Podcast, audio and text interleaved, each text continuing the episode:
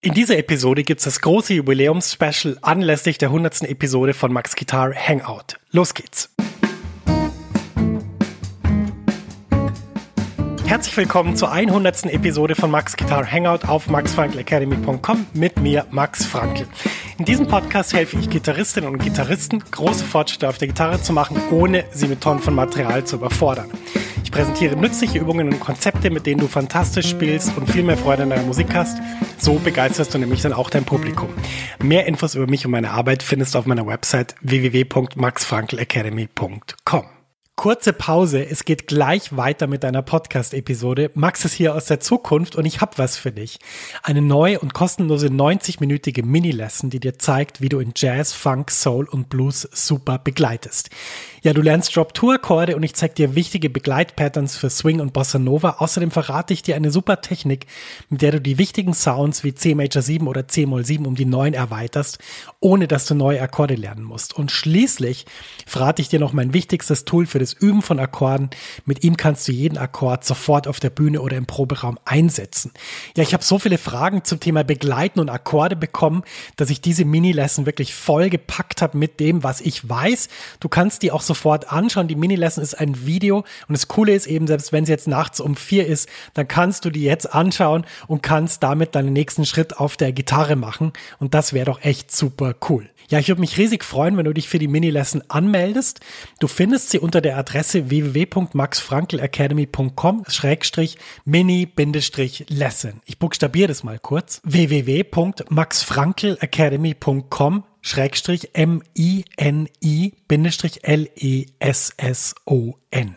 Du findest den Link natürlich auch in den Shownotes dieser Podcast-Episode. Da kannst du einfach draufklicken und dann kommst du direkt zur Mini-Lesson. Viel Spaß damit und jetzt geht's weiter im Podcast. Herzlich willkommen zur 100. Episode von Max Guitar Hangout.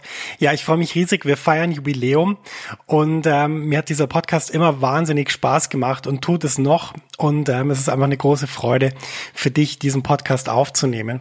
Und für die 100. Episode habe ich mir was Besonderes überlegt und zwar, ich habe gedacht, Mensch, ich würde eigentlich gerne mal über ein paar Dinge reden.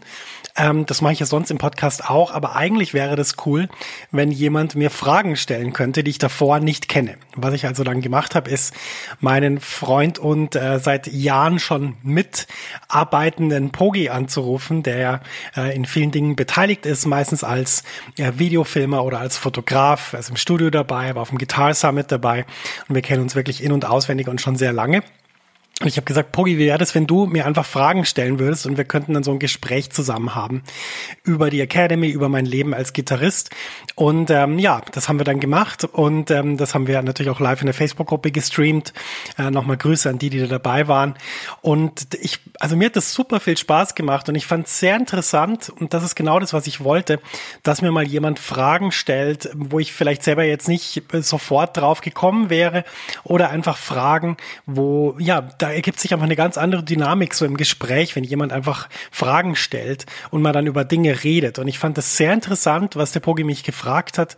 Sehr spannend auch, wie der das geschafft hat, so über, mein Leben als Gitarrist zu reden, dann wieder über die Arbeit in der Academy und wie das alles mit Musikmachen zusammenhängt. Ich fand, das war ein sehr ganzheitliches Interview und hat, glaube ich, sehr viele Facetten gezeigt von meiner Arbeit und von was ich denke. Und ich glaube, und jetzt komme ich zu dir, lieber Hörer, liebe Hörerin, dass man daraus viele Dinge auch ableiten kann und lernen kann. Und ich habe auch natürlich versucht, wirklich komplett ehrlich und alles so zu sagen, wie es auch ist, so wie ich das immer mache. Und ich glaube, dass man daraus, ja, kann man, wenn man das möchte, auf jeden Fall viel ziehen. Naja, das Interview kommt gleich. Herzlichen Dank fürs Zuhören. Ich freue mich auf die nächsten Episoden und wünsche dir jetzt erstmal ganz viel Spaß mit diesem Gespräch zwischen Michael Poganiatz, aka Pogi, und mir, indem wir reden übers Gitarrespielen, übers Vermitteln, übers Unterrichten, über Arbeit im Studio und viele andere Dinge mehr. Und ja, herzlichen Dank fürs Zuhören und viel Spaß damit. Ja, herzlich willkommen zu dieser Podcast-Episode. Ich freue mich sehr, dass heute jemand bei mir ist, der mit dem ich schon viel geteilt habe. Der Pogi ist da, der nicht nur Kameramann ist, sondern auch Spiritus Rector, der immer auch ein offenes Ohr hat, wenn ich irgendwelche Fragen habe zu Produktionssachen, zu Online-Kursen, zu wie ich in der Academy bestimmte Dinge mache. Und deswegen ist es sehr schön für die Episode 100, Pogi, dass du da bist. Und wir haben uns ja verständigt, dass wir ein Gespräch führen. Und ich glaube, das wird sehr spannend und deshalb würde ich dir mal das Wort übergeben. Du hast dir verschiedene Sachen überlegt, über die wir reden können und das fangen wir jetzt an, würde ich sagen. Cool. Hallo. Genau, erstmal Gratulation zu 100 Folgen. Das ist eigentlich so Danke. Gleich mal die erste Fastfrage. 100 Folgen einen Podcast durchzuziehen ist ja schon ziemlich beachtlich. Was hat dich motiviert, ihn anzufangen und was hat dich dazu gebracht, so weit zu kommen, dass es 100 Folgen werden? Ja, also ich beantworte gleich mal das Zweite. Was mich dazu gebracht hat, war, dass ich eine Regel hatte, dass auch wenn alles andere zusammenbricht, der Podcast erscheint alle 14 Tage. Und ich habe dann aber schon so, ich mache immer eine Sommerpause, eine Winterpause, so ein bisschen wieder auf neue Gedanken kommen. Aber abgesehen von diesen Pausen habe ich es immer durchgezogen. Und die ersten Episoden, die ersten 10, da habe ich so vor meinem Schrank aufgenommen mit meinem iPhone-Mikro. Da wusste ich zum Beispiel gar nicht, wie das klingt, was ich aufnehme. Dann die nächsten 15, glaube ich, in New York unter ziemlich schweren Bedingungen, weil da immer so Hubschrauber über die Wohnung geflogen sind oder die Nachbarn so Lärm gemacht haben. Da musste ich immer gut die Momente abwarten, wo niemand Lärm macht. Aber ich habe einfach entschieden, das durchzuziehen. Einfach so, weil ich das gut finde, wenn man Sachen durchzieht. Und ich habe mir dann gedacht, ich kann ja nicht immer erzählen, dass meine Leute regelmäßig üben sollen, wenn ich selber die Sachen nicht durchziehe. Genau, das war der Grund. Was mich bewogen hat dazu, war irgendwie, ich habe mal ein Interview gegeben beim Bayerischen Rundfunk. Und dann hat nach der Sendung ein Tontechniker angerufen in der Redaktion und hat gesagt, krass, der Typ hat eine super Radiostimme. Und das war so zu der Zeit, wo ich so überlegt habe, ich will eigentlich so diese Academy gründen und so. Dann habe ich gedacht, Mensch, ich mache einen Podcast. Und das war auch deswegen, weil ich konnte einfach kein Video produzieren. Also ich hatte ein ganz altes iPhone. Immer wenn ich da Videos damit aufgenommen habe, sah das irgendwie aus wie, keine Ahnung, so wie ich das nicht wollte. Und dann habe ich gedacht, naja gut, bevor ich jetzt irgendwie ein schlechtes Video mache, mache ich halt einen coolen Podcast. Und ja, mir hat das dann super Spaß gemacht und deswegen habe ich es dann weitergemacht. Cool. Also mit gutem Vorbild voran. Cool. Ja, stimmt. Wann machst du ihn weiter? Ja. Oder? Blöde Frage. Gibt es ein Ende? Nee, ist keine blöde Frage. Gibt's ein Ziel? Ich glaube, dass der Podcast... so viele Fragen. Ich glaube, der Podcast wird zu einem natürlichen Ende kommen, ja. Genau. Weil, also ich merke jetzt, dass es für mich schon sehr, sehr schwer ist, meinen ganzen Verantwortlichkeiten so gerecht zu werden, wie ich das möchte. Und ich merke schon, dass mich so eine regelmäßige Verpflichtung, das bringt mich an gewisse Grenzen. Und ein Podcast ist natürlich, also den musst du aufnehmen, das muss ich dir ja nicht erzählen, schneiden, bearbeiten, hochladen, die Beschreibung schreiben und so weiter. Es ist nicht so, dass man einfach irgendwo eine Datei in einen Ordner schmeißt und dann ist da ein Podcast fertig, sondern es ist schon ziemlich aufwendig. Deswegen, ich glaube, er wird zu einem natürlichen Ende kommen, aber im Moment kann ich mir das jetzt noch nicht vorstellen, dass der irgendwann mal aufhört, also dass der bald aufhört. Jetzt ist dann mal Sommerpause und den Sommer nutze ich ja immer, um nachzudenken, wie es weitergeht und deswegen, ja, schauen wir mal. Aber also im Moment ist jetzt nichts geplant, dass er aufhört. Okay. Naja gut, ich muss ja natürlich auch immer wieder Themen finden. Das ist wahrscheinlich auch ist kein Problem für dich? Nee, das ist kein Problem. Nee, also es ist auch so, also ich weiß nicht, wie das von außen wirkt, aber es ist nicht so, dass ich mir die Themen in einem Redaktionsbuch wochenlang überlege, sondern es ist so, dass ich, wenn ich den Podcast aufnehme, mir dann überlege, über was rede ich heute. Und es ist vielleicht so, dass manchmal die Themen schon so ein bisschen früher in meinem Kopf sind und schon so ausformuliert werden, aber meistens ist das eine Sache, die am Montag um 8 in der Früh passiert und um 9:30 ist die Sache erledigt. Okay, also setzt dich meistens wirklich spontan hin und fängst nicht an zu reden, aber überlegst dir einfach in dem Moment, über was du reden willst oder was dir gerade im Kopf rumschwirrt. Naja, also der Punkt ist, glaube ich, also was ich immer sehr langweilig fand bei so, egal jetzt TV oder Radio, ist, wenn man das Gefühl hat, der das jetzt sagt, der hat sich das genau überlegt, wie jeder Satz klingen soll. Das fand ich immer wahnsinnig einschläfernd. Und deswegen wollte ich meinen Podcast immer so machen, wie wenn halt jemand einfach erzählt von dem, was er in dem Moment auf den Punkt bringen kann. Und natürlich ist es so, nach 100 Episoden Podcast kann man halt anders reden als nach 10 Episoden. Ja. Und also bei der Episode 8 oder 9 hat eine Episode vielleicht 6 Stunden gedauert beim Aufnehmen und dann war es beim Schneiden so, dass ich fast einen Nervenzusammenbruch gekriegt habe, weil ich gemerkt habe, dass der Anschluss geht nicht oder so. Aber nach 100 Episoden ist es so, dass man das ziemlich gut auf den Punkt bringen kann. Und also ich äußere mich ja auch sonst sehr viel zu irgendwelchen Sachen. Das ist jetzt keine ungewohnte Situation. Und die Sachen, über die ich rede, das sind ja Sachen, die ich selber erfahren habe. Das heißt, es ist nicht so schwer, das so in Worte zu fassen. Aber der Podcast ist wie so ein Fenster in meine Gedankenwelt. Und ich habe immer einen festen Zeitpunkt. Also wenn der freitags erscheint, dann wird der immer am Montag davor um 8 geht's los. Also nicht 8 Uhr abends, sondern 8 Uhr morgens. Und dann wird der aufgenommen in der Zeit. Ja. Ja, die Disziplin hilft mit Sicherheit. Einfach einen festen Plan und dann muss man es halt machen. Es ist einfach ein fester Termin. Ja, es ist ein fester Termin. Genau. Das habe ich in dem Buch gelernt. Wenn ich was machen will, dann ich setze einfach einen Termin, das ist ganz klar. Ich hatte monatelang oder jahrelang, Samstag in der Früh ist einfach Sport, Fitnessstudio. Ja, genau, egal. Ich stehe auf und ich gehe dahin. Und da habe ich so ein paar Termine in der Woche und so funktioniert das. Ja. Das hilft auf jeden Fall für Produktivität. Ja. Also genau, egal ob es jetzt 10 Grad minus ist oder 30 Grad plus, ob ich schlecht geschlafen habe oder gut, ob ich 2 Stunden geschlafen habe, weil ich irgendwie nicht schlafen konnte oder 8 Stunden, ist vollkommen egal.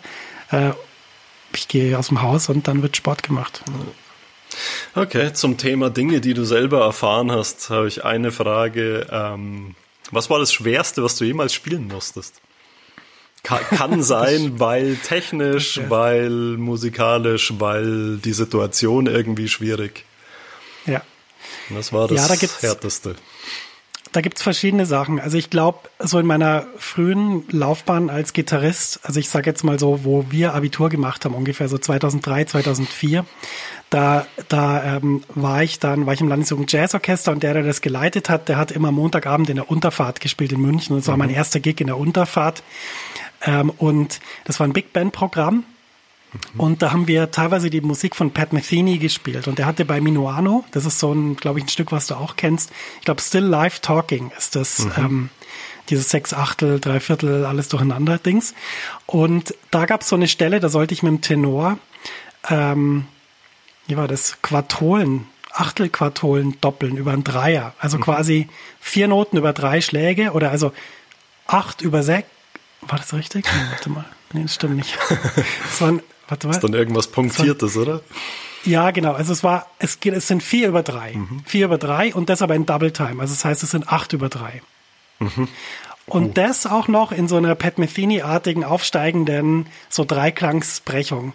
Und das Problem war, also jetzt wäre es für mich leicht, weil jetzt würde ich einfach wissen, okay, ich muss die punktierten Viertel zählen und dann einfach 4 pro punktierte Viertel, ganz einfach. Aber damals, ich war einfach noch nicht so weit. Also ich hatte noch sehr wenig Erfahrung. Ich habe auch sehr spät angefangen mit Gitarre. Für mich war das viel zu kurz Zeit, um sowas zu können. Und ich weiß, dass wir das dann im Studio aufgenommen haben. Und das war für mich wirklich...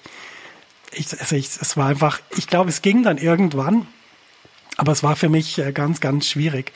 Und ansonsten, das Schwierigste, was ich sonst spielen musste, das ist wirklich eigentlich interessant, ist, ich habe manchmal auch in Big Bands sehr schwierige Sachen spielen müssen.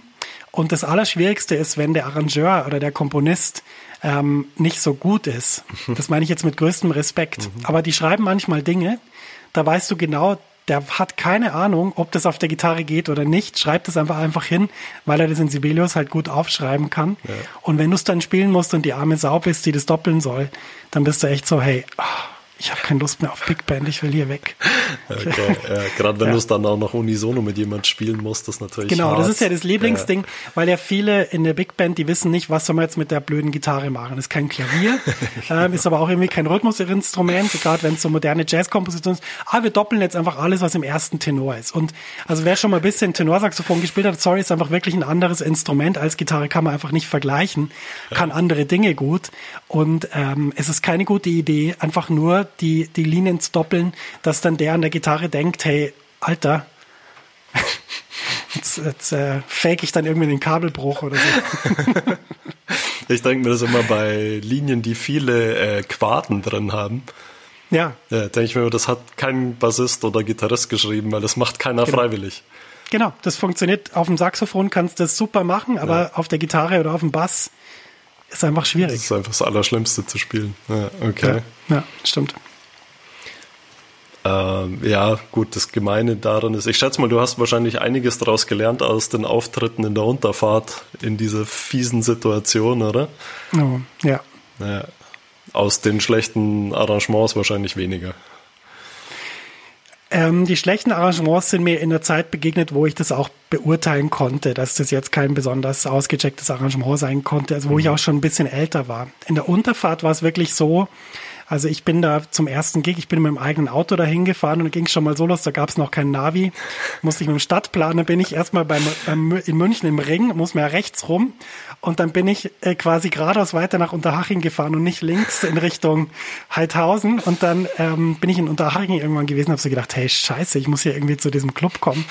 Bin ich viel zu spät gewesen, irgendwie, dann habe ich meinen eigenen Amp dabei gehabt, dann musste ich den irgendwie reintragen und dann vollkommen verschwitzt und dann spielen wir halt so mega schwierige Musik. Ja, so Sachen erlebt man. Also das war dann, da habe ich dann sehr viel gelernt. Was? Ich habe sicher auch ich habe sehr viel drüber gelernt, wie das ist als Gitarrist in dieser ganzen Jazzmusik. Also das sozusagen, man muss sich seinen Platz erkämpfen, es macht niemand wirklich Platz für einen, es gibt auch nicht so einen designated space, wie jetzt so, keine Ahnung, wenn du jetzt in so einer Black-Metal-Band spielst, dann ist es halt klar, was die Gitarre macht und was der Bass macht und dann fängt nicht plötzlich der Bass an, das zu machen, was du eigentlich machen sollst. Aber also wenn du halt in der Big Band spielst, ja genau, halt einfach eine Oktave verschoben. In der Big Band ist halt so, da hast du die Bläser, die improvisieren alle, dann der Pianist spielt irgendwie Voicings mit 10 Fingern, der Bassist spielt irgendwelche Fills, der Schlagzeuger sowieso und dann denkst du halt so, ja Moment, okay, und also was soll ich jetzt da machen? Und dann wird natürlich von dir erwartet, im richtigen Moment, in diesem Moment, wo dann so bam, Rock-Gitarren-Solo, Emotion, jetzt geht's hier voll ab. Da musst du natürlich voll abdrücken. Von 0 auf 100 wird dann erwartet, dass du irgendwie dieses typische Rock-Klischee bringst. Und diese Erwartungshaltung fand ich speziell, würde man jetzt hier in Zürich sagen, aber fand ich irgendwie ein bisschen schwierig, damit umzugehen.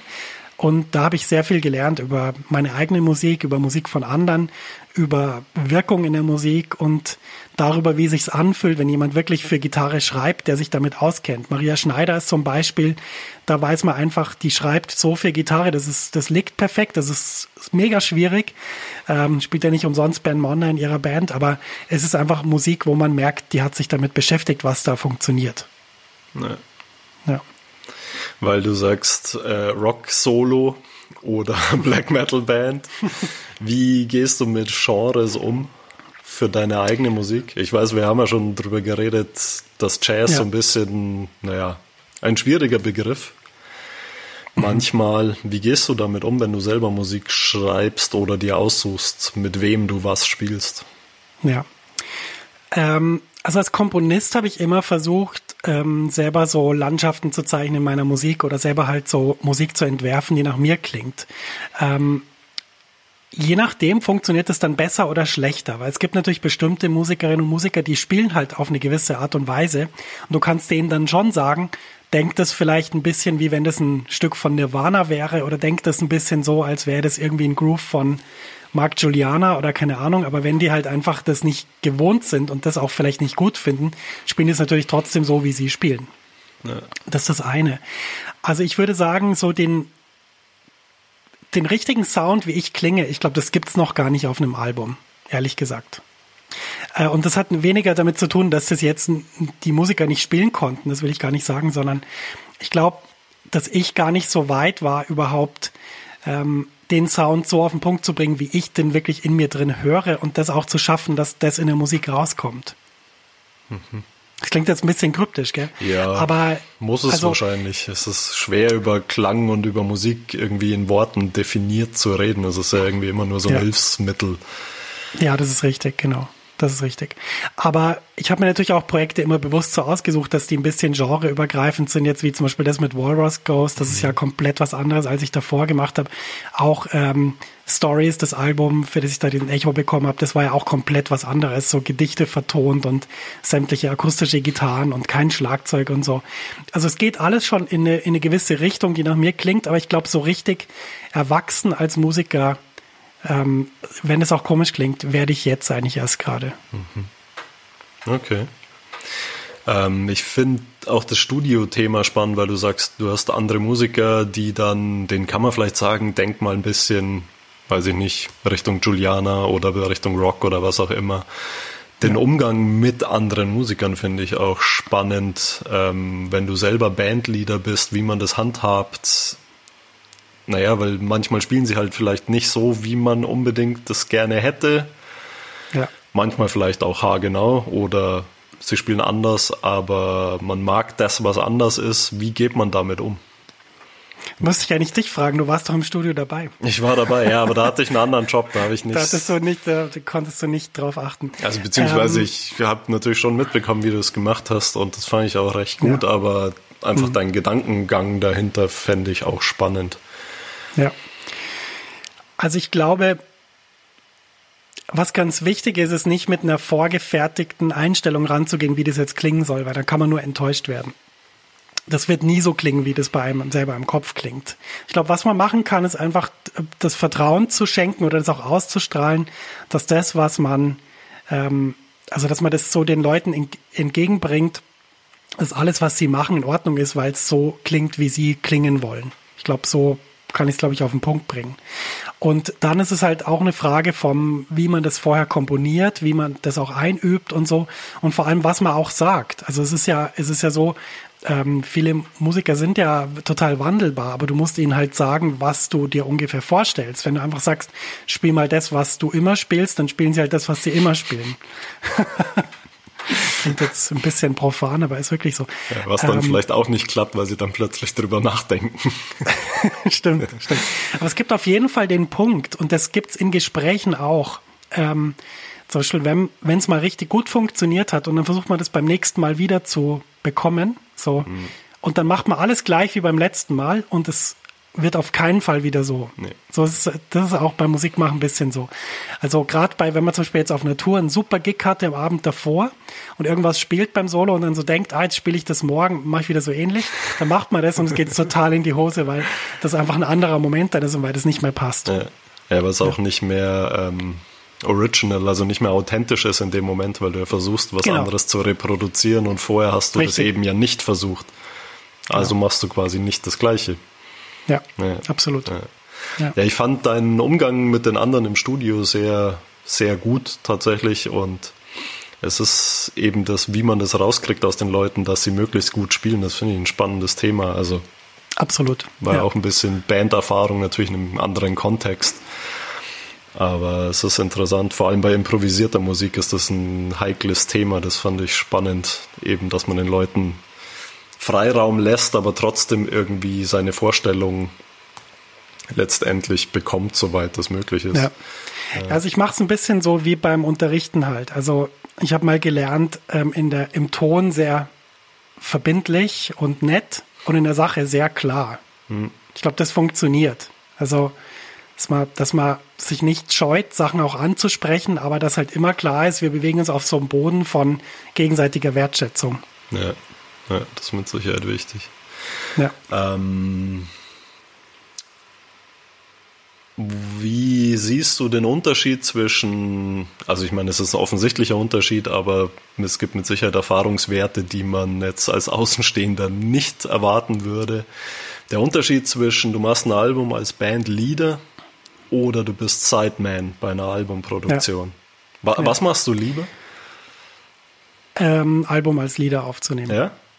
Ja, also das Problem für mich als Sideman war also früher weniger, aber dann immer mehr, dass ich mit meiner eigenen Musik schon sehr früh im Rampenlicht gestanden bin. Also sprich, ich hatte schon mit meinem Debütalbum unter meinem eigenen Namen Sturmvogel. Wir hatten sehr viele Gigs, wir haben sehr viel gespielt. Das war in Magazinen, es haben Leute mich gelobt, wie Peter Herbolzheimer, Wolfgang Muthspiel und so weiter. Und zwar immer für, der hat eine eigene Stimme und bringt die nach draußen und hat seine eigene Musik und so. Und deswegen, wenn ich irgendwo mitgespielt habe, dann war das immer schwierig, weil die Leute haben mich immer auch so als Bandleader gesehen. Und das war dann irgendwie ein bisschen schwierig, so von der Chemie her, weil ich wollte eigentlich gern so Sideman sein, so nee, ich mache alles so, wie du das willst oder wie das gut ist für die Band. Und dann gleichzeitig war das aber so, dass halt immer auch meine Musik irgendwie schon so im Raum stand. Und dann ist es so, ich glaube, ich liebe das, Musik zu gestalten. Und ich bin in dem Sinn dann als Sideman nicht ganz so gut geeignet. Weil ich bin kein Sideman, der quasi seinen Part spielt, sein Bier austrinkt und dann wieder heimgeht. Sondern ich bin eigentlich ein Sideman, der will eigentlich mit der Musik was machen oder auch mit der Band oder der hat so, der will so, hey, ich habe die Idee oder ich habe das. Und das ist manchmal nicht so gut als Sideman. Als Sideman ist manchmal wirklich einfach gut, wenn man jetzt einfach zum Gig kommt, die Sachen spielt, keinen Stress macht, nicht nervt und danach einfach wieder geht. Und, ja. Und dann ist das andere, ich war also mega ambitioniert als Bandleader, also immer. Ich bin, also klar, das weiß man, kann man sich jetzt vielleicht denken, ich bin auch bei anderen Sachen super ambitioniert. Ich weiß nicht warum, ich will einfach immer das so machen, dass es für mich stimmt und für mich stimmt's halt nur dann, wenn ich das Gefühl habe, ich habe alles gegeben. Ja. Und das eignet sich manchmal dann als Sideman nicht so gut, weil dann sagt man dann denkt man dann so, ja, stimmt, das könnte man so machen, aber ich würde das eigentlich eher so machen, weil ich habe schon 20 Mal gemacht und ja, ich sage jetzt nicht, dass ich anderer Meinung bin, aber eigentlich kann ich es jetzt fast nicht für mich behalten und dann ist schon vorbei. Ja, kann ich nachvollziehen. Ich assistiere habe assistiert relativ viel als Fotograf eben, als Fotoassistent und da geht es einem manchmal ähnlich, dass man dann daneben steht und sich denkt, warum machst du das nicht so? Das ich kann mir in dem Moment vorstellen, wo jemand irgendwie das Objektiv nicht sauber macht, bevor man dann anfängt zu drehen, kriegst du einen Vogel, wenn du das nur aus dem Augenwinkel siehst, auch wenn du da vielleicht nur irgendwie kurz mal die andere Kamera hast oder wenn jemand die SD-Karte nicht backupt oder sie nicht richtig zurücksetzt, da kriegst du wahrscheinlich die Krise. Das sind zum Glück alles Jobs vom Assistenten, das heißt, das machst du dann sowieso. Das machst du dann aber selber. Okay. Andere Sachen, wo du dann denkst, eigentlich, halt die Klappe, passt schon. Sagst du dann später, wenn der Kunde nicht zuhört, dann kannst du kurz, hey, vielleicht und so. Aber ich weiß, was du meinst. Es ist schwierig, da einfach dann abzuschalten und zu sagen, ja, passt schon, ich mache meinen Job fertig. Ja, richtig. Ja. Okay. Wie ist es für dich, ähnliches Thema, nicht ganz, der Unterschied als Musiker aufzutreten und als Musikpädagoge? Ja. Also auch von dem, gut, dass du es ansprichst. Auch von dem, was man nach außen trägt, kann das ja sehr unterschiedlich sein und hat ja völlig andere Zielsetzungen. Genau. Also ich würde mal damit anfangen. Im Studium in Luzern hatte ich einen Lehrer und also jetzt nicht einen, den man kennt, sondern einen Pädagogik. Also ich hatte da verschiedene Pädagogiklehrer und einer von denen hat dann sowas gesagt wie, ja, weißt du, wenn du Unterricht gibst, dann musst du einfach dem Schüler zeigen, dass du super geil spielen kannst. Also du musst einfach mal irgendwas spielen, wo der Schüler einfach denkt, krass, sowas könnte ich nie. Und ich habe dann natürlich mich eingeschüchtert gefühlt, weil ich habe dann gedacht, ach, komisch, warum mache ich das nicht? Und dann habe ich so gedacht, das kann ich vielleicht gar nicht oder das. Und dann ist mir aufgefallen, warum ich das nicht mache, hängt einfach damit zusammen, was bringt das in dem Moment? Das ist überhaupt nicht die Art, wie ich kommunizieren will. Und das hat mich total geprägt, so diese Beobachtung zu machen, dass dieses komische Muskelspiel als Lehrer, dass mich das total abschreckt, dass ich vollkommen anderer Meinung bin, dass man das überhaupt nicht braucht. Ist das, also ich weiß, was du meinst, ist es oder war das für dich, wenn du einen Lehrer hattest, der das gemacht hat, abschreckend? Ich kann total nachvollziehen, dass du das nicht machst. Also das kenne ich ja schon lange, das passt auch, wird irgendwie nicht zu dir passen, rein charakterlich. Aber es würde mich interessieren, ob es dir so ging als Schüler, wenn das ein Lehrer gemacht hat. War das dann abschreckend oder war es motivierend? Es war total abschreckend, weil Also meine Vorstellung von Musik ist, dass Virtuosität aus der Musik entstehen muss und nicht aus dem Selbstzweck von, ich zeige jetzt mal kurz, wo der Hammer hängt. Natürlich könnte ich das jetzt schöner auch machen. Und natürlich kann ich, also wenn ich jetzt so einen normalen Unterricht geben würde, natürlich kann ich doppelt oder dreimal so schnell spielen wie jeder Schüler, oder natürlich kann ich die Rhythmuspyramide besser spielen, oder natürlich kann ich sämtliche Skalen in sämtlichen Permutationen, was weiß ich, habe ich ja alles geübt. Aber ich fand halt immer, das muss aus der Musik kommen, wenn sowas passiert. Also ein gutes Beispiel ist zum Beispiel Donny McCaslin. Der spielt unglaublich gut Saxophon, aber der spielt bei jedem Solo, wenn es jetzt bei Maria Schneider ist, spielt er andere Sachen wie in seiner Band oder auf seinem Blow-Album. Und ich hatte mal so Lehrer, ja, die es so gemacht haben, und ich fand das einfach, wie soll ich sagen, super abschreckend. Okay. Und dieses Gefühl sozusagen, in dem Moment, wo ich einem Schüler gegenüber sitze oder einer Schülerin, geht es darum, die Person abzuholen und für die das so gut zu machen, wie es irgendwie geht, damit die Person weiterkommt. Das hat mich irgendwie motiviert. Mhm. Und deswegen ist es auch so, wenn ich jetzt Unterricht gebe oder einen Online-Kurs gebe oder sowas, dann ist immer dieser pädagogische, methodische Aspekt total da. Und wenn ich auf einer Bühne bin, dann denke ich mir schon mal, ja, okay, jetzt geht's hier gerade ab, jetzt geht's dann halt bei mir jetzt auch ab. und denke da nicht so viel drüber nach. Aber wenn ich unterrichte, dann wäge ich das ab, was ich auch zeige, weil ich oft auch gemerkt habe, gerade in der Jazzmusik auf der Gitarre, da fühlen sich viele sehr schnell überfordert von zu viel Material und von zu viel Input. Und eine Stärke von mir ist, das irgendwie so zu sezieren, so in seine Einzelteile zu zerlegen und die Einzelteile so zu machen, dass man die gut bewältigen kann. Und ich glaube, so lernt man auch ziemlich gut. Ja. Und ich hatte auch immer so Lehrer, also die Lehrer, bei denen ich wahnsinnig viel gelernt habe, also Martin Scales, Wolfgang Muthspiel, fällt mir ein, Kurt Rosenwinkel war ich nicht so lang, Frank Möbus, Ben Monder, das waren Lehrer, die konnten das immer zerlegen. Die haben nie so den ganzen Brocken hingeschmissen und gesagt, so jetzt viel Erfolg, sondern die haben das immer so, ja, so ein bisschen seziert. Ja, das ist mit Sicherheit, also finde ich auch, dass der Weg, wie man Dinge am ehesten lernt, weil du nimmst einfach einen kleinen Teil, der bewältigbar ist, auch wenn er schwierig ist, aber du konzentrierst dich eben auf diesen Teilaspekt. Ja. Und ich glaube, es ist auch, wenn ich das noch hinzufügen darf, also ich glaube, ich habe kein Ego als Lehrer. Also natürlich habe ich ein Ego in dem Sinn, dass ich ein guter Lehrer sein will, ganz sicher.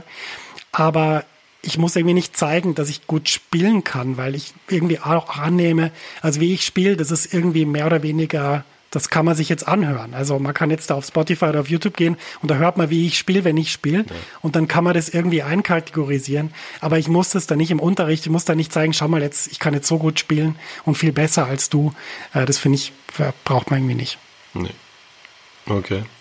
Was man dabei vielleicht nicht vergessen darf, ist, ich glaube, wenn du einem Schüler, also ich habe ja selber erlebt, wenn du mir irgendwas zeigst, hey, du könntest das und das machen und du zeigst dann einen eigentlich nur Teilaspekt dessen, was du kannst, ja. Ist es trotzdem so, dass man dann da sitzt und sich denkt, okay, krass. Ja, das ist vielleicht nicht zu übersehen, weil du shreddest dann nicht irgendwie wild irgendwas runter, was jetzt technisch beeindruckend wäre. Aber das, was du spielst, ist ja trotzdem wahnsinnig krass und auf einem hohen Niveau. Auch wenn es musikalisch ist, ist es trotzdem beeindruckend. Okay, cool. Ja, so habe ich es noch nie betrachtet. Danke. Weil eigentlich, du spielst es nicht, um damit anzugeben oder zu beeindrucken, aber es ist halt trotzdem so gut, dass es das tut. Okay, das ist gut. Ja, genau, weil... Ich glaube, das geht gar nicht anders. Und deswegen auch die Frage dazu, ob dir das als Schüler so ging, weil ich finde, wenn jemand, ein Lehrer, wer auch immer das ist, dir irgendwas zeigt und das ist beeindruckend und erscheint einem sehr, sehr krass, finde ich, das macht es auch zwei Dinge. Nämlich das eine ist, das motiviert, finde ich, wenn es nicht völlig abseits von allem ist, was man selber kann, aber dann hat es der Lehrer übertrieben. Oder das Thema verfehlt, aber genau, dann motiviert's und es stärkt, glaube ich, auch das Vertrauen in den Lehrer. Auf alle Fälle. Weil, ich finde, sagen, dass der extrem gut spielt, dann, also wenn er nicht gut spielt, dann werde ich mich schwer tun, von ihm was lernen zu wollen. Klar, aber das ist ja natürlich so, also bei den Lehrern, von denen ich jetzt rede, jetzt so Wolfgang Muthspiel oder so, da weißt du das, bevor du über die Türschwelle gehst, dass der Typ unglaublich krass spielen kann. Und das wäre natürlich auch, oder das ist natürlich auch einer der Gründe, warum ich die Academy so mache, wie ich sie mache, dass ja auch einfach bekannt ist, wie ich spiele. Es weiß jeder, wie ich spiele, was ich für ein Typ bin. Und dann muss ich das nicht mehr zeigen in dem Moment. Aber du hast absolut recht. Ich kann mich auch an Stunden erinnern von Wolfgang, wo der irgendwelche krasse Sachen gespielt hat. Aber ich glaube, der Punkt ist einfach, es muss mit so einer Attitüde gehen von, schau mal, es gibt das und ich zeig dir jetzt, wie du von dem, wo du bist, dahin kommen kannst oder zumindest in die Nähe kommen kannst. Ja. Und nicht, schau mal, ich zeig dir jetzt, dass du ein kleines Würstchen bist und dass ich das einfach viel besser kann als du. Ich kann mich an eine Stunde erinnern, die ich beim Wolfgang hatte. Da haben wir über See the World gespielt. Übrigens auch eins von diesen Metheny-Stücken aus der Big Band. Unglaublich krasse Changes. Also, falls du mal Lust auf eine Challenge hast, übst du mal über See the World zu improvisieren. Das ist wirklich, wirklich schwierig. Und, also, wenn du das sagst, glaube ich, dann. Es ist wirklich schwierig. Und dann hat er einfach, gesagt, hey, wir spielen einfach hin und her. Und dann hat er auch das geübt und gesagt, die Stelle, das jedes Mal falle ich da rein und so. Und ich konnte natürlich die Stelle vielleicht ein bisschen besser, weil ich habe es halt schon 10.000 Mal geübt, während er es halt noch nie gesehen. Und dann war es aber so, er hat aber dann Sachen gemacht, wo ich gedacht habe, krass, okay, so kann man das machen, das ist ja geil. Und weißt du, es war so ein Miteinander. Mhm. Und ich glaube, das ist ganz wichtig, so beim Unterrichten. Es darf nicht der Eindruck entstehen, ich teile jetzt mal mein Wissen. Und ich habe das eigentlich, auch wenn ich ehrlich bin, es gibt da so ein paar also Videos im Internet, wo so Fußballer, also klar, Fußball kann man jetzt blöd finden, aber ich finde trotzdem, dass sie handwerklich Sachen können, die ich spannend finde, also wie man so einen Ball da so schießt, habe ich das auch gesehen, dass die dann sagen, schau, wenn du den ein bisschen so machst, dann fliegt der so und so. Und das finde ich eigentlich das Coole, das finde ich den coolen Austausch. Ich finde nicht den coolen Austausch, wenn dann der David Alaba den Freistoß 10-mal ins Kreuzeck schießt und dann sagt, ich bin halt der Geilste und jetzt gehe ich wieder und leg mich in meinen Pool, sondern wenn der halt sagt, schau, eigentlich das geht so, wenn du das ein bisschen so machst, dann fliegt er besser. So diese Art von, wie soll ich sagen, von Hingabe auch gegenüber jemand anderem. Das finde ich spannend. Ja, alles andere finde ich langweilig. Sonst ist es auch einfach kein Unterricht. Also würde ich jetzt mal. Aber das ist im Jazzbereich auch so, dass es halt natürlich auch Leute gibt, die vielleicht jetzt sich selber nicht als Lehrer oder Lehrperson empfinden und das auch raushängen lassen. War ich auch schon. Also gibt's auch solche, die aber Unterricht halt geben, oder was? Genau, entweder an Hochschulen oder privat oder so. Das macht dann natürlich nicht so richtig viel Sinn. Vielleicht finanziell für denjenigen, aber sonst. Klar, wir leben halt in einer Umgebung, wo halt also die Verfügbarkeit von Geld entscheidet halt über Möglichkeiten und natürlich regelmäßig Unterricht zu geben ist halt, erhöht halt die Verfügbarkeit von Geld in einem Geldbeutel, ist logisch. Und da gibt es durchaus so Mischkalkulationen, die dann Leute fahren. Ja. Okay. Weil wir beim Thema Geld sind, was ich ein spannendes Thema finde, also ich finde nicht Geld ein spannendes Thema, aber das geht in eine ähnliche Richtung. Und das hat mich auch, es interessiert mich auch aus meiner fotografischen Sicht. Und zwar, was letztendlich Branding im Jazzbereich angeht. Also wie sich Bands und Musiker im Jazzbereich präsentieren, fand ich sehr spannend über lange Zeit. Ich habe irgendwann angefangen, Jazz zu hören. Spannend in Anführungszeichen, oder was?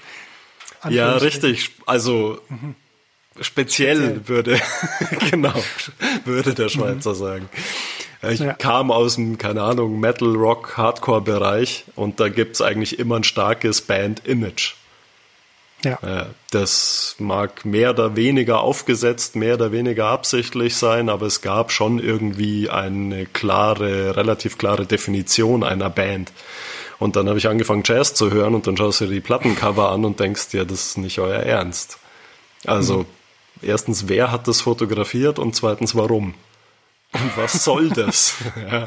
Also ich glaube, du weißt ganz gut, was ich meine. Das sah alles immer so ein bisschen nach... Ja, ich sage jetzt einfach mal dilettantisch aus.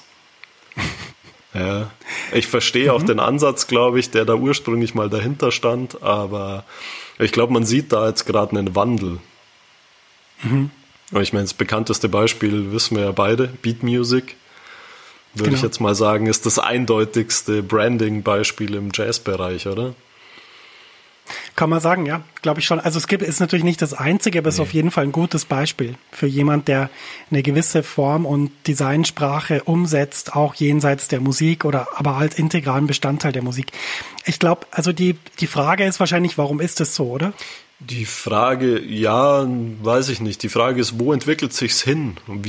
Was ist deine Meinung dazu? Wie siehst du das? Wie wichtig nimmst du es oder... Deine Beobachtungen. Ja, das ist eine schwierige Frage. Also ich glaube, im Jazzbereich muss man erstmal davon ausgehen, dass so dieses Bandkonzept nicht ganz so stark ist wie in anderen Musikrichtungen, nicht jetzt wie in Grunge oder Rock'n'Roll oder Blues oder keine Ahnung. So, die Leute spielen ja oft in ganz unterschiedlichen Bands und die kommen auch meistens von einem anderen Gig und zum Beispiel einer meiner Lieblingsgitarristen, Ben Monder, der hat halt immer das an, was er auch zu Hause anhat. Also das ist aber deswegen nicht weniger gut irgendwie, weil er ist ein Weltklasse-Musiker. Ich glaube aber, dass wir, gerade weil wir jetzt die letzten, ich sag jetzt mal 10, 15 Jahre in so einer stark visuell geprägten Welt leben, weil durchs Internet sozusagen der visuelle Aspekt, der ist nicht nur ausgedehnt auf die Leute, die du jeden Tag triffst, sondern auch zum Beispiel auf Leute, die dich halt im Netz finden. Das muss ich dir ja nicht erzählen als Fotograf. Und ich glaube, dass da eine gewisse Lust entstanden ist, vielleicht auch so ein bisschen so dem Ausdruck zu verleihen. Und ich glaube, dass das, also was ich beobachte im Jazzbereich, Jazz ist ja schwierig in Worte zu fassen, weil Jazz ist ja ganz viel Verschiedenes. Aber was ich halt so beobachte, ist halt eine gewisse, wie soll ich sagen, ein gewisses Desinteresse an bestimmten Facetten des Lebens. Also gewisses Desinteresse, wie man auf der Bühne mit seinem Publikum kommuniziert, was man anzieht, ob man einen visuellen Eindruck schaffen will und falls, ich glaube, muss ich kurz einhaken, falls jemand den Max noch nicht live gesehen hat, seine Kommunikation mit dem Publikum ist hervorragend. Es lohnt sich das mal anzuschauen. Nicht nur musikalisch, sondern auch das. Das, also, ich weiß nicht, wann ich deinen ersten Auftritt gesehen habe, aber das fand ich von Anfang an sehr, beeindruckend ist das falsche Wort, einfach sympathisch. Es war einfach unterhaltsam und ehrlich und authentisch und nicht langweilig, blöd gesagt. Ja. Cool, danke. Aber ja, das freut mich zu hören. Musste ich mal kurz. Das ist nett. Ja, also das hat mir auch immer sehr viel Spaß gemacht, zu erzählen, worum es in meiner Musik geht und so. Also es war immer ein wichtiger Teil von dem, was ich da gemacht habe.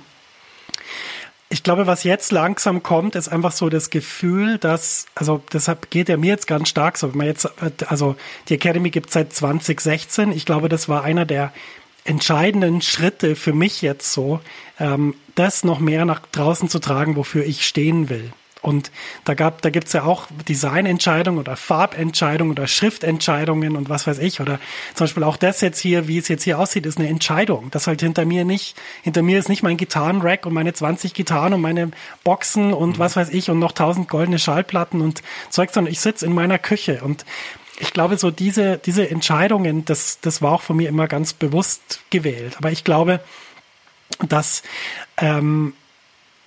ich war immer so der Ensemble-Typ. Ich habe immer so gedacht, okay, jetzt machen wir eine Band, jetzt fragen wir den, jetzt machen wir eine Platte, jetzt gehen wir auf Tour und so.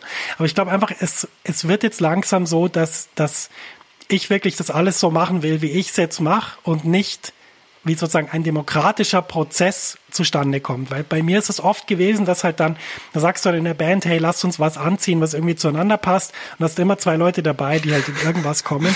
Und das ist denen einfach fürchterlich egal, oder? Ja, das kenne ich. Das ist nicht schwarz. Doch, das ist doch schwarz. Nee, genau, das ist blau. Oder zum Beispiel, du hast irgendwie eine Musik und dann, du hast immer jemanden, der dann halt sagt, mein Solo ist zu Ende, wenn es zu Ende ist. Kann ganz unterschiedlich sein. Und dann sagst du, ja, aber als Komponist habe ich jetzt gedacht, dein Solo, das ist quasi so, das leitet dann wieder in so einen Kompositionsteil über und dann kommt das Tenorsolo und dann soll das Stück so richtig fliegen. Also dein Solo ist eigentlich eher so, ja, okay, interessant, aber na, ich spiele mal, ja, oder auch beim Schlagzeug, ich spiele mal einfach jetzt das oder keine Ahnung, jetzt mal schauen, das ist jedes Mal ein bisschen anders. Und ich glaube langsam, also ich merke auch, dass irgendwie in mir so ein Wunsch entsteht, mehr so dieses Mark Giuliana oder Donny McCaslin oder sowas zu machen, wo man wirklich dann sagt, hey, okay, wir können es auf 1000 verschiedene Arten machen, aber das ist jetzt Max Frankel und deswegen machen wir es jetzt so. Und im Studio habe ich das schon sehr, sehr durchgedrückt. Also was da passiert ist, war wirklich, wir haben ja Ich habe die Gitarre sehr, sehr laut gemischt und wir haben sie dann beim Mischen nochmal 6 dB lauter gemacht, weil ich einfach gesagt habe, hey, das klingt einfach nicht wie eine Gitarrenplatte, ist einfach zu leise. Und der Tontechniker hat dann gesagt, ja, aber Gitarre machen wir nie so laut. Und ich so, doch, ist doch kein es muss Jazz einfach laut mehr. Sein. Es muss so klingen, wie wenn du in der Gitarre baden würdest. So muss das klingen. Ich will jeden Ton hören. Und dann hat er es gemacht und hat gesagt, ja, stimmt, du hast recht. Also so, und ich glaube, das kommt immer mehr, auch mit wie ich das spiele. Ich spiele da anders als auf anderen Platten. Ich habe da die Gitarre anders in den Vordergrund gestellt. Aber ich glaube, das ist jetzt so eine Reise, die gerade erst begonnen hat. Und ich glaube, der nächste Teil von der Reise, ich weiß ihn schon, ich sage ihn aber noch nicht. Und also er wird sicher Musik beinhalten, die jenseits vom großen Teich produziert wird. Also jetzt nicht auf der europäischen Seite. Und mit Leuten von da und mit anderen Leuten. Ich habe irgendwie gemerkt, dass ich bin eigentlich irgendwie ein ganz schön mutiger Typ musikalisch. Also das heißt, ich traue mich auch, wirklich mit sehr, sehr guten Leuten zu spielen, die vielleicht berühmter sind als ich, arrivierter, was weiß ich. Und ich glaube, dass der empathische, soziale Teil in mir, der hat immer so ein bisschen gesagt, nee, wir machen eine Band und wir machen das. Aber ich glaube, der mutige Teil von mir, der will einfach jetzt mal mit Leuten spielen, die noch andere Qualitäten in die Musik bringen. Und zwar im Großen jetzt. Ich meine jetzt nicht, dass, also zum Beispiel Nils Wogram ist ein unglaublicher Weltklasse-Musiker. Mhm. Aber ich rede zum Beispiel von ganzen Bands, von Rhythmusgruppen. Da gibt's einfach, wenn du Mark Giuliana erwähnst, gibt's einfach noch ein paar andere Leute, die Musik gestalten. Und ich glaube, mit den Leuten zu spielen, die Musik gestalten, das ist ein ganz großes, tolles Ding, was man machen kann. Okay, das klingt auf jeden Fall spannend. Ja. Berühmte große Musiker jenseits vom Teich. Okay. Es wird auf jeden Fall nicht langweilig. Okay. Genau. Jetzt haben wir, also so mit meinen Hauptfragen, die ich an dich hatte, bin ich eigentlich durch. Ja. Ich glaube, zeitlich sind wir auch ganz gut. Was sagst du so? Sollen wir jetzt zu den gemeinen Fragen kommen? Oder? Ja, du könntest gemeine Fragen. Ich habe eigentlich keine gemeinen Fragen. Okay, nee, ich habe keine vorbereitet. Nee. Ich auch nicht. Was wir machen können, also was ich ganz interessant finde, ist, wie so die Zukunft der Academy aussieht. Weil ich glaube, das ist so ein bisschen, also das könntest du, glaube ich, noch fragen. Ich würde das gerne noch in den Mund legen. Okay, warte. Ich überlege mir kurz eine Frage. Okay, warte, ich tue mal so, als würde ich gerade nicht. Wie sieht denn, ich muss mir das noch genau überlegen, aber wie sieht denn die Zukunft der Academy aus? Gut, dass du fragst. Das ist wirklich eine gute Frage. Das kommt jetzt sehr unvorbereitet und spontan, ich weiß. Aber ja, total, ja. Aber das ist dir jetzt auf der Zunge gelegen. Ich weiß, dass du so ein paar Änderungen vorhast. Ja, also ich glaube, genau, richtig, ja, wir reden ja auch regelmäßig drüber. Also ich glaube, was man mal festhalten muss, ist, was ist mein Ziel? Ich will den Status Quo ändern, wie Jazzgitarre vermittelt wird.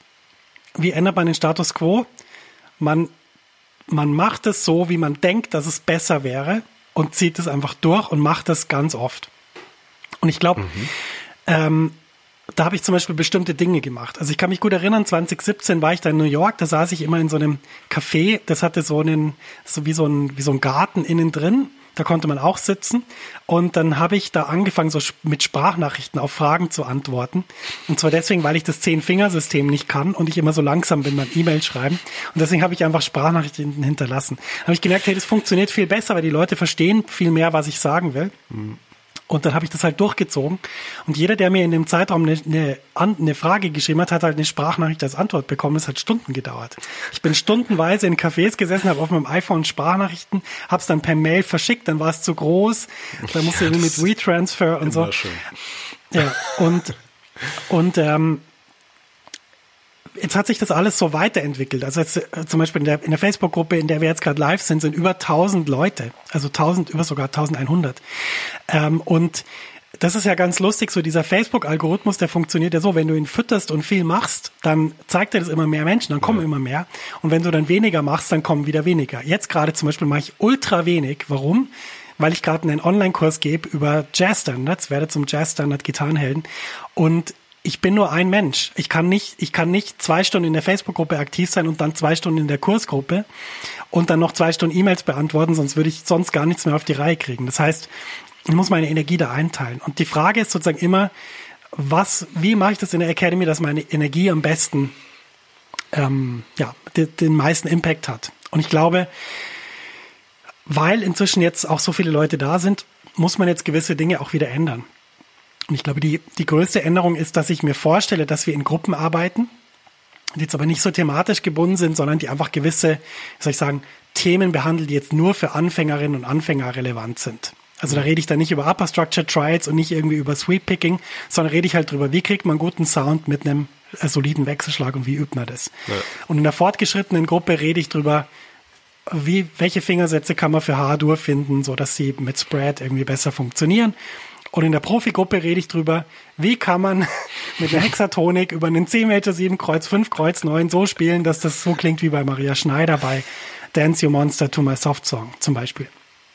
Und diese Gruppen möchte ich gern starten ab Herbst. Und das ist so meine neueste Vision für die Academy und das ist nicht die einzige. Ich habe noch so weitere Pläne, aber das würde jetzt ein bisschen weit führen. Aber das ist, glaube ich, so die größte Änderung, wie es weitergeht in Zukunft. Ja, das hast du ja jetzt schon so ein bisschen angefangen in dem aktuellen Kurs, genau, durch die Basic- und Advanced-Unterteilung. Ja. Und ich denke auch, dass das Sinn macht, weil damit holt man halt die Leute eher da ab, wo sie sind und muss nicht alles... Es ist ja unglaublich schwierig, einen Inhalt zu produzieren, der für jedes Niveau funktioniert. Also es geht ja gar nicht. Ja, oder und ich glaube, ich habe einen guten Job gemacht, das abzuholen durch breite Materialien. Ich gebe dir recht, oft ist aber auch so, dass gemischte Gruppen sehr gut lernen voneinander. Mhm. Also weil wir auch immer eine Facebook-Gruppe haben, wo man sich austauschen kann, lernen die weiter sind, viel von denen, die noch nicht so weit sind und umgekehrt genauso. Nee. Aber ich gebe dir recht, ich glaube, man kann das noch besser austarieren. Und ich glaube, wenn du jetzt den aktuellen Kurs ansprichst, also für mich ist so ein Programm zusammenzustellen, sozusagen für 2 verschiedene Level, so dass es für alle total stimmig ist, das ist ein Aufwand. Ja, das ist unfassbar. Das ist nicht nur der doppelte Aufwand. Nein, das ist nicht nur der doppelte Aufwand. Das ist vielleicht der Aufwand zum Quadrat oder so. Und ich muss sagen, also da bin ich bei der Erstellung vom aktuellen Kurs, Alter, da bin ich wirklich an meine Grenzen gekommen. Also da habe ich teilweise wirklich gedacht, hey, also wenn ich jetzt noch mal irgendwie das Video noch mal neu, die Noten und so, dann Max, ich krieg die Krise. Ich schmeiß den Computer aus dem Fenster und sag, hey, es geht nicht. Ja. Aber ich glaube, du hast auf jeden Fall recht. Ja. Sehr gut, sehr guter Punkt. Was man vielleicht noch ansprechen kann an dem Punkt, was vielleicht, also geht mir zum Teil auch selber so, wenn man sowas nimmt wie die Basic-Inhalte und sich dann denkt, oh ja gut, das ist aber schon ganz schön einfach, also das überspringe ich jetzt mal. Es ist eigentlich immer schade, wenn man es tut, weil wenn man es doch macht und sich reinhängt, man lernt trotzdem immer wieder was draus. Das ist echt erstaunlich. Also das ist auch meine Erfahrung mit deinen Kursen. Hier und da gab es dann Dinge, wo ich mir auch dachte, ach komm, das ist jetzt eigentlich, na gut, da investiere ich jetzt mal eine Viertelstunde. Naja, 3 Stunden später, ja, okay, ich mache das dann nochmal ordentlich morgen. Ja. Da brauchst du halt einen Lehrer, der dann sagt, pass auf, ich war da schon, wo du bist, mach das. Ja. Und hör auf, dich zu beklagen, hör auf, Ausflüchte zu suchen, hör auf, dich abzulenken, mach's einfach. Ja. Ich kann ein ganz einfaches Beispiel geben. Eine Sache, wo ich kein Weltexperte bin, ist Sport. Also ich habe immer Sport gemacht. Ich habe früher Volleyball gespielt, relativ professionell, irgendwie im Verein. Und so dieses Ding von regelmäßig Training machen, sich immer weiter zu entwickeln, aber auch die Basics zu machen. Du kannst zum Beispiel nicht Volleyball spielen, wenn du nicht immer wieder übst, wie spielt man einen sauberen Pass, wie geht man beim Bagger irgendwie in die Knie, wie funktioniert eine saubere Angabe. Wenn du das nicht immer übst, dann kannst du vielleicht so super Signature Moves, die du dir irgendwo abgeschaut hast, aber du bist halt einfach für eine Mannschaft. Ja, du bist halt für eine Mannschaft einfach nicht geeignet, wenn du das nicht kannst. Genauso, wenn du nicht fit bist, wenn du irgendwie wenn der Ball zum 5. Mal übers Netz fliegt, dann nicht mehr hinterherrennen kannst, dann brauchst du einfach eine gewisse Fitness und die holst du dir nicht durch irgendwelche krassen Übungen mit 150 Kilo, wo dir irgendwie dann der andere die Hantel hebt, damit du nicht zusammenbrichst, sondern und es geht halt einfach durch Ausdauertraining oder Intervalltraining und wirklich regelmäßig, nicht irgendwie nach dem Intervalltraining dann irgendwie 6 Snickers und einen halben Liter Cola, sondern halt vielleicht Wasser. Und so, und das ist ja, finde ich, auch das Wunderbare beim Sport oder beim Körper, wissen wir das ja eigentlich. Es weiß ja jeder, wie sich das anfühlt, wenn du 6 Tage lang nur Schokolade und Burger isst. Das kennt jeder, das Gefühl. Oder vielleicht nicht jeder, aber das kennen wahrscheinlich ein paar Leute. Ja, und das ist das Normale, oder? Vielleicht. Das normale Gefühl. Kommt drauf an, wen du jetzt fragst, ja. Aber und dann einfach, wenn man einfach was anderes isst und sich bewegt, dann weiß man genau, wie sich das auch anfühlen kann. Mhm. Und so ist es beim Gitarrespielen genauso. Wenn ich nicht übe, dann fühlt sich das auch schlechter an. Natürlich ist es auf einem anderen Niveau schlechter, ja. Und wenn ich übe, ist es auf einem anderen Niveau besser. Aber der Mechanismus ist genau der gleiche. Ja, ja. Ja, und gerade die einfachen Sachen, die Basics, man kann sie halt tatsächlich, man kann sie nicht so gut können. Ja. Ja. Aber wie gesagt, das ging mir eben selber auch so, ja gut, Basic, ja, okay, schaut jetzt nicht so schwer aus. Wie war das, du spielst jetzt mal kurz vom Blatt? Ja, von wegen. Ja, genau, aber ich denke auch, dass so eine Unterteilung auf jeden Fall Sinn ergibt, ja, um die Leute besser abzuholen und besser da zu treffen, wo sie sind. Wie machst du dann die Einteilung? Gute Frage. Aufnahmeprüfung. Vorspiel. Ich glaube, ich mache sowas. Also es wird ja so sein, dass es nicht genug Plätze gibt für alle, die das wahrscheinlich machen wollen. Mhm. Und deswegen, also es wird dann einfach wahrscheinlich so eine Art kurzen Fragebogen geben, so wo stehst du gerade, was ist dein nächstes Ziel, woran arbeitest du gerade, und dann überlege ich mir, wie das irgendwie zusammenpasst. Und es ist ja auch so, es muss ja auch eine gute Gruppe ergeben. Also Also wie auch wieder beim Sport, die 11 besten Spieler geben nicht unbedingt die beste Mannschaft, und so muss es auch sein. Dann wird es sicher eine Art von Warteliste geben, dann wird man sicher durchmischen können nach einer gewissen Zeit. Ich mache das sowieso wie alles in der Academy nach meinem Gefühl, wie es am besten funktioniert. Ja, aber es wird sicher keine Aufnahmeprüfung geben oder irgend so ein Quatsch. Und wenn jetzt jemand dann sich für was entscheidet und dann sagt, oh nee, jetzt ist es mir doch zu einfach, dann kann der auch mit einem Klick ist er dann in der nächsten oder in einer anderen Gruppe. Also das ist ja überhaupt kein Problem. Kann sich ein Upgrade kaufen. Genau, ein Upgrade. Level up. Richtig. Ja. Okay, cool. Sehr gut. Ich finde es übrigens spannend, also was heißt spannend? Ich finde es super, dass du das gemacht hast mit den Videos. Feedback?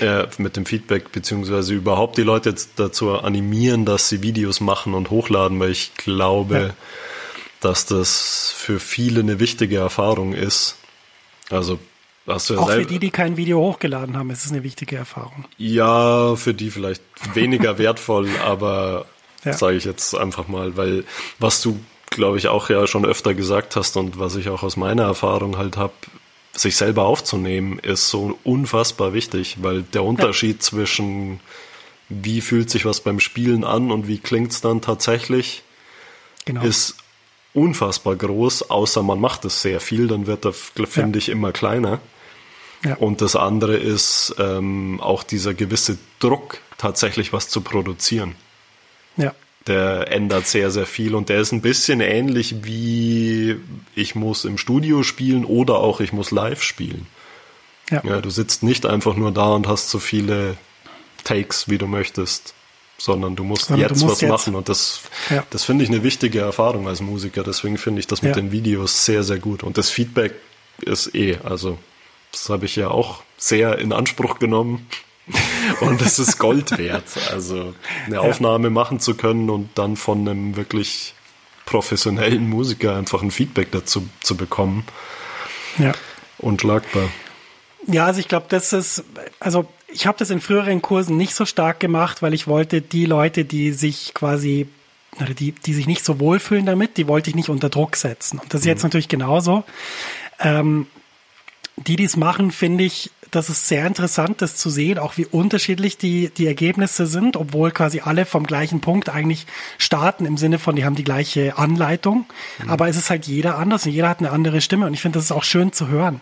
Das kann man auch sehr gut hören, und ich glaube, dass ich habe mich ja immer gefragt, wo ist denn das Besondere in dieser Academy oder in diesem Podcast oder bei den Jazzgitarrenhelden? Ich glaube, das Besondere ist, Ich kann natürlich jetzt Fingersätze für C-Dur aufschreiben, aber ehrlich gesagt, das kann das Internet besser als ich. Und mir ist auch ein bisschen langweilig, weil ich spiele eh nicht immer die gleichen Fingersätze. Ich spiele jedes Mal einen anderen Fingersatz. Aber mir hängt der Fingersatz vom musikalischen Kontext ab und nicht von dem, was ich halt gelernt habe. Ja. Das ist halt so mein Status, so so gut wie ich das Instrument spielen kann. Obwohl, ich will mich jetzt nicht selber loben, aber das ist halt auch was Kurt Rosenwinkel mir gesagt hat und was ich halt dann so gemacht habe. Und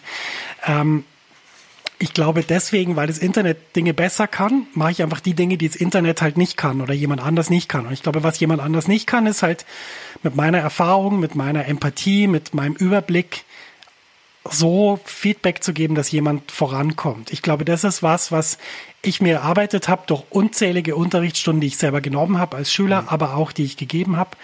Und das ist so ein bisschen die Qualität, die sich im Unterrichten, glaube ich, neben dem methodischen und didaktischen, dass ich mir da viele Gedanken gemacht habe. Aber so, das ist so ein Erfahrungsding. Ich glaube, das ist so ein bisschen wie bei einem guten Sporttrainer, der einfach sehr viel Erfahrung hat in Dingen und dir dann einfach schnell eine Lösung bietet.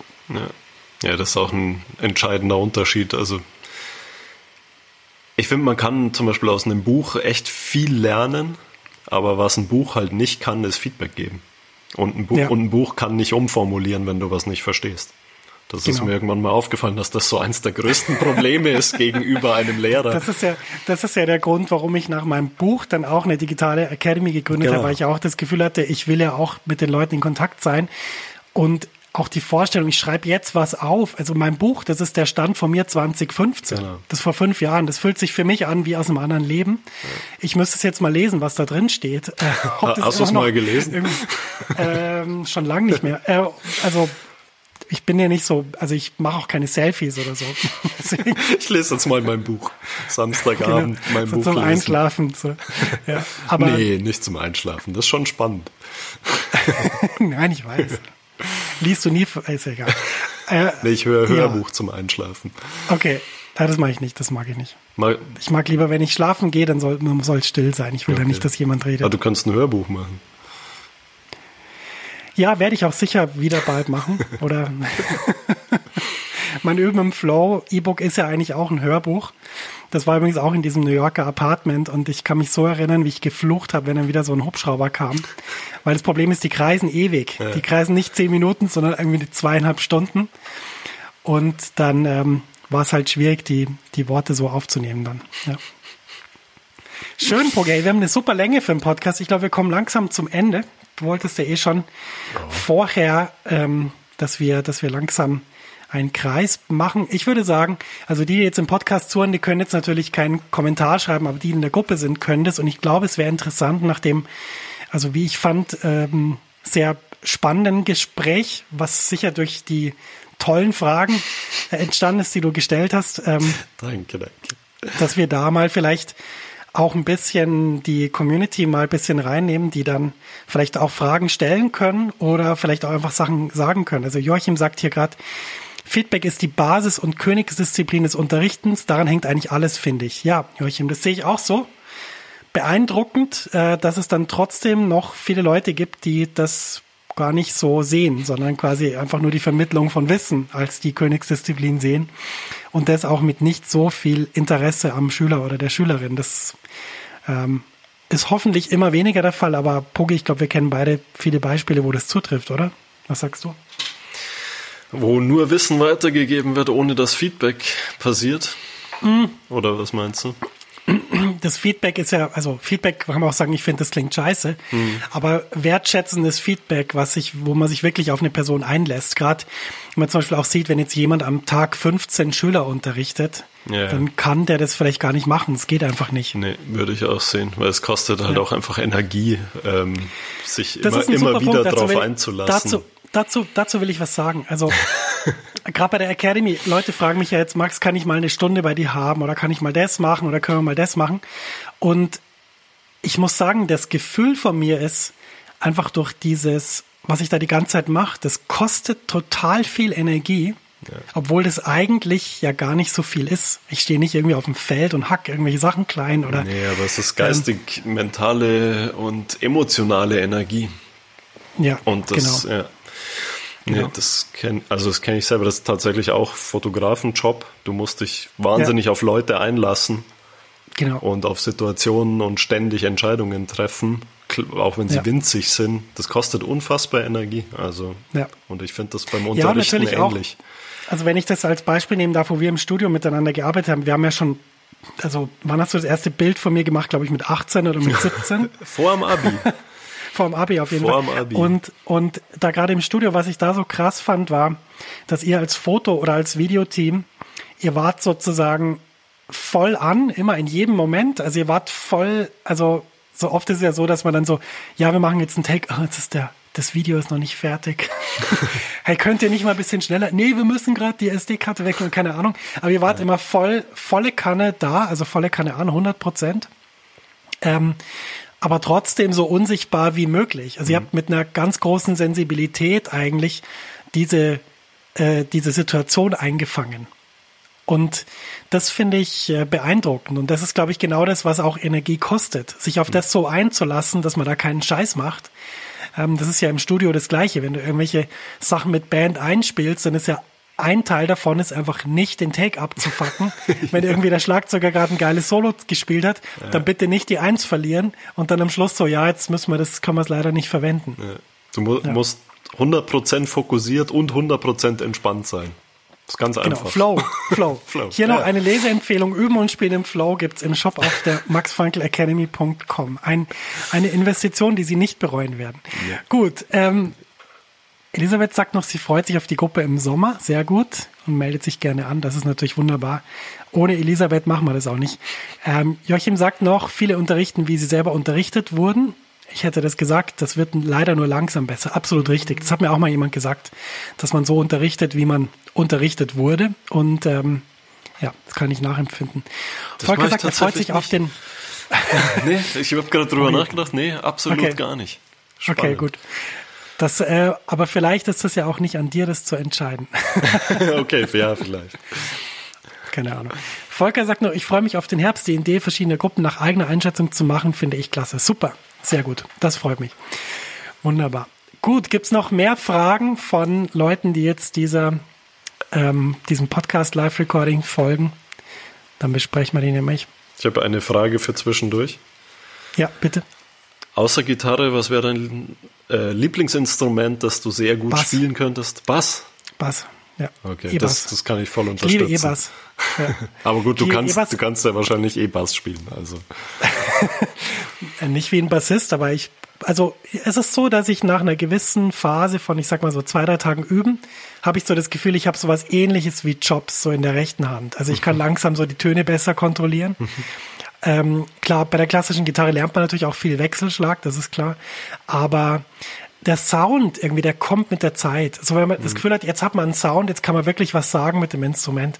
Das kommt dann mit der Zeit. Aber Bass, Schlagzeug bin ich, glaube ich, motorisch viel zu unterprivilegiert. Es muss jetzt auch nicht realistisch sein oder machbar, sondern einfach, was wäre dein Lieblingsinstrument? Ich glaube, Bass ist ein Instrument, was mir gefällt, weil das irgendwie ein bisschen befreit von dieser etwas komischen Zwischenrolle, die man als Gitarrist oft hat. So, du bist nicht wirklich so im Maschinenraum von der Band, aber du bist auch nicht wirklich so der Kapitän, du bist so irgendwas dazwischen und das nervt manchmal auch.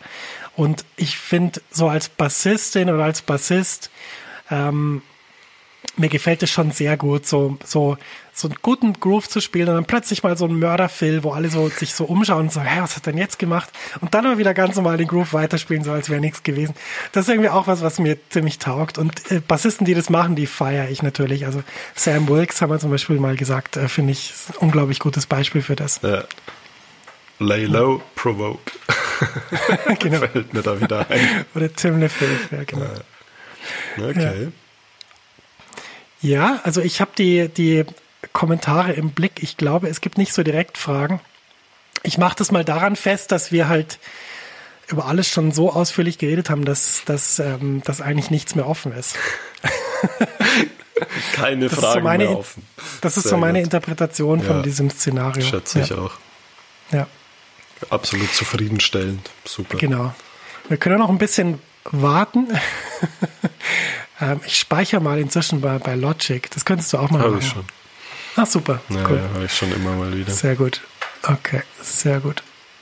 Da habe ich letztens kurz drüber nachgedacht, hast du einen Elevator-Pitch? Weißt, was es ist, oder? Ja. Ja, ich weiß, was es ist. Naja, für dich? Als, für mich? Ja, für dich. Also du brauchst eigentlich 3, das weiß ich, aber... Also was kann, als Gitarrist, als Academy-Inhaber und als jemand, der sich mit digitalem Marketing auskennt? Genau. Oder war das jetzt gerade dein Elevator-Pitch? Das ist so schwierig. Wenn es dich beruhigt, ich habe auch keinen. Ich finde das sehr, sehr schwierig. Aber ich finde, also ich würde eigentlich gerne in der Position sein, dass ich das gar nicht brauche. Also ich glaube, die Situation, die ich mir nicht vorstelle, ist, dass jeder weiß, wer ich bin und was ich kann und so jeder? Das. Aber okay. Jeder, ja. Ja, jeder, für arbeiten wir noch ein bisschen dran. Ja, genau, ein bisschen arbeiten wir noch dran. Aber habe ich mir nicht überlegt. Das muss ich tatsächlich mal nachdenken. Nee, wusste auch nicht. Ich glaube, mein Elevator-Pitch ist so ein bisschen für die Academy ist, ich versuche die Leute einfach 10-mal besser zu machen. So, nicht so ein bisschen besser, sondern wirklich super viel besser. Beim Digitalen, das macht mir auch wahnsinnig Spaß, ist, glaube ich, mein Elevator-Pitch, dass es mir einfach super viel Spaß macht, die Sachen so anzuwenden, dass sie wirklich einen Mehrwert bringen. Und als Gitarrist ist, glaube ich, mein Elevator-Pitch, dass ich sage, gute Frage. Nee, es ist blöd. Versuchen darf man nicht sagen. Als Gitarrist ist es wahrscheinlich... Mehr Musik, weniger Ego. Vielleicht das. Aber das ist ja, man macht ja keinen Pitch als Musiker. Ich meine, als Musiker, du spielst ja einfach mit Leuten. Du musst dich ja nicht bewerben um irgendwas. Die Bewerbung in der Musik, die geht ja über die Musik. Insofern müsste man jetzt vielleicht kurz mal ein Solo einspielen oder so, würde ich sagen. Das ist jetzt so der Elevator-Pitch. Boah, das ist aber hart, oder? Wieso? Ja, wenn du... Wie lang darf der Elevator-Pitch sein? Sagen wir mal 20 Sekunden. Ja. Du musst jetzt 20 Sekunden Musik von dir nehmen, die dein Elevator-Pitch ist. Das ist schwierig, oder? Das geht schon. Also vom aktuellen Album wird mir da schon was einfallen. Ja? Ja. Okay. Klar. Ich glaube, das musst du posten. Das würde ich gerne hören. Okay. Was sind deine 20 Sekunden Elevator-Musik? Fahrstuhlmusik. Geil. Das ist meine Fahrstuhlmusik. Cool. Der Joachim sagt noch, der Gitarrist als Chef-Steward. Richtig. Sascha Hehn lässt grüßen. Ich habe diese Serie nie gesehen, Joachim. Ich weiß gar nicht, wovon du redest.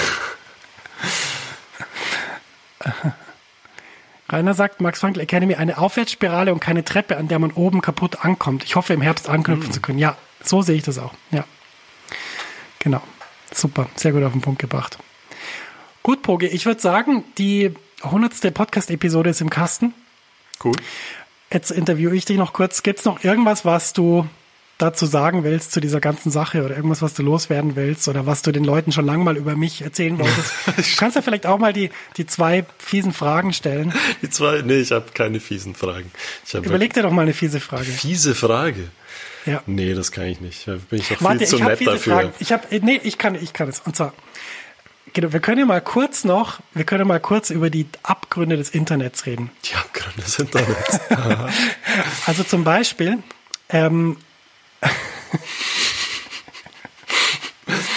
Ist es der Weißabgleich oder deine Hautfarbe, die sich ändert? Das ist die Webcam. Was mir natürlich immer wieder begegnet, sind so Hater, die irgendwie das Gefühl haben, sie müssen jetzt irgendwas Komisches zu mir sagen. Mhm. Und das finde ich immer sehr amüsant, wie so Leute, wenn man dann antwortet und sie dann damit konfrontiert, mit dem, was sie da gerade gesagt haben und so, dann werden sie plötzlich so, ach so, ja stimmt, hast recht. Ja, okay, tut mir leid, sorry. Das war ja echt nicht böse gemeint. Und dann hattest du aber einen freundlichen Hater, das kenne ich auch anders. Ja, ich kenne es auch anders. Das kann auch einfach nur völlig eskalieren. Dass man sich denkt, okay, jetzt höre ich einfach auf zu lesen und lass es gut sein und dann nagt es doch noch 1-2 Tage an einem. Ja. Aber wenn du jemanden hattest, der dann sagt, oh, okay, Entschuldigung, das ist gut. Wobei, das hatte ich auch, allerdings kenne ich den persönlich, da funktioniert das, glaube ich, eher. Ja, das stimmt. Ich glaube, der Punkt ist halt, ich meine, natürlich gibt's auch gerade im Netz viele unseriöse Angebote. Und die Schwierigkeit ist natürlich, wie machst du das klar, wenn jetzt jemand nur ganz wenig von dir kennt, wie du wirklich tickst. Und ich glaube, ich habe halt immer versucht zu sagen, schau mal, wenn du bei mir einen Online-Kurs buchst, dann gibst du so und so viel Geld aus und der Wert von dem ist tatsächlich dreimal höher, weil schau mal, du kriegst diese Menge an Sachen, die würdest du bei jemand anderem niemals bekommen. Also ich kenne zum Beispiel, ganz ehrlich, keinen Gitarrist, der abseits von irgendwelchen Unterrichtsstunden dir noch irgendwie lang irgendwelche Fragen beantwortet, wenn er nicht dafür bezahlt wird. Das kann sich einfach niemand leisten. Ja. Also das machen ganz wenig Leute. Und das war immer so mein Credo und ich glaube, das habe ich ganz gut geschafft, da so die Realität ein bisschen abzubilden, wie das so aussieht. Keine Fake-UVP, die viermal so hoch ist.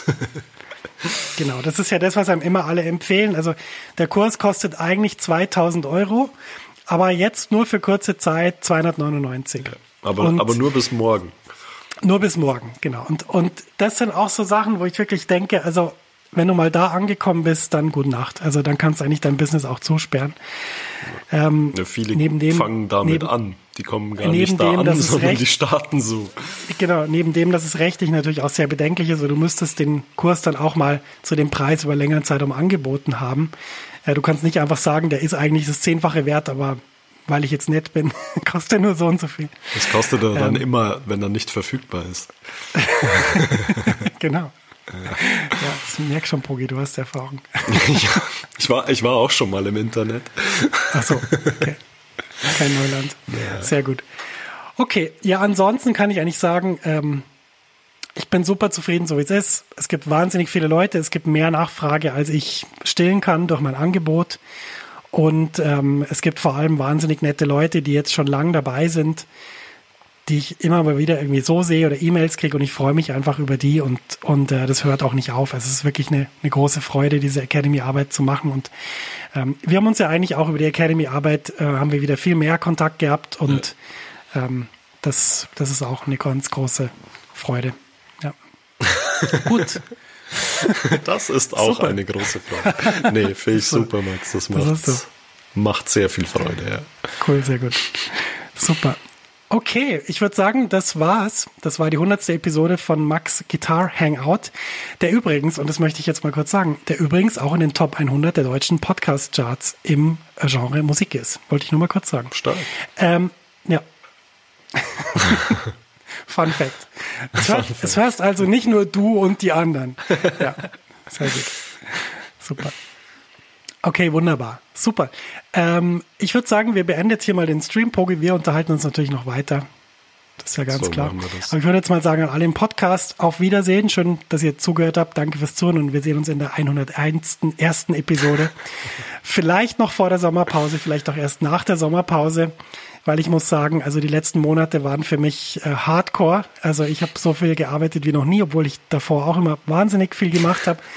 Und ich glaube, ich brauche wirklich eine Pause, weil sonst geht es dann nicht mehr weiter. Irgendwann. Ja, gut, wunderbar. Vielen Dank fürs Zuhören und bis zur nächsten Episode. Ciao, ciao. Tschüss, Bogi. Das war also die 100. Podcast-Episode mit diesem Gespräch zwischen Pogi und mir. Ich hoffe, es hat dir gefallen. Falls ja, teile mir das gerne mit. max@maxfrankelacademy.com ist meine E-Mail-Adresse oder sonst einfach in der Facebook-Gruppe. Kannst du mir Feedback hinterlassen. Würde mich sehr freuen, von dir zu hören, was du aus diesem Gespräch mitgenommen hast. Und ansonsten würde ich sagen, hören wir uns in der nächsten Podcast-Episode, auf die ich mich schon sehr freue. Bis dahin, alles Gute auf der Gitarre und mach's gut, dein Max.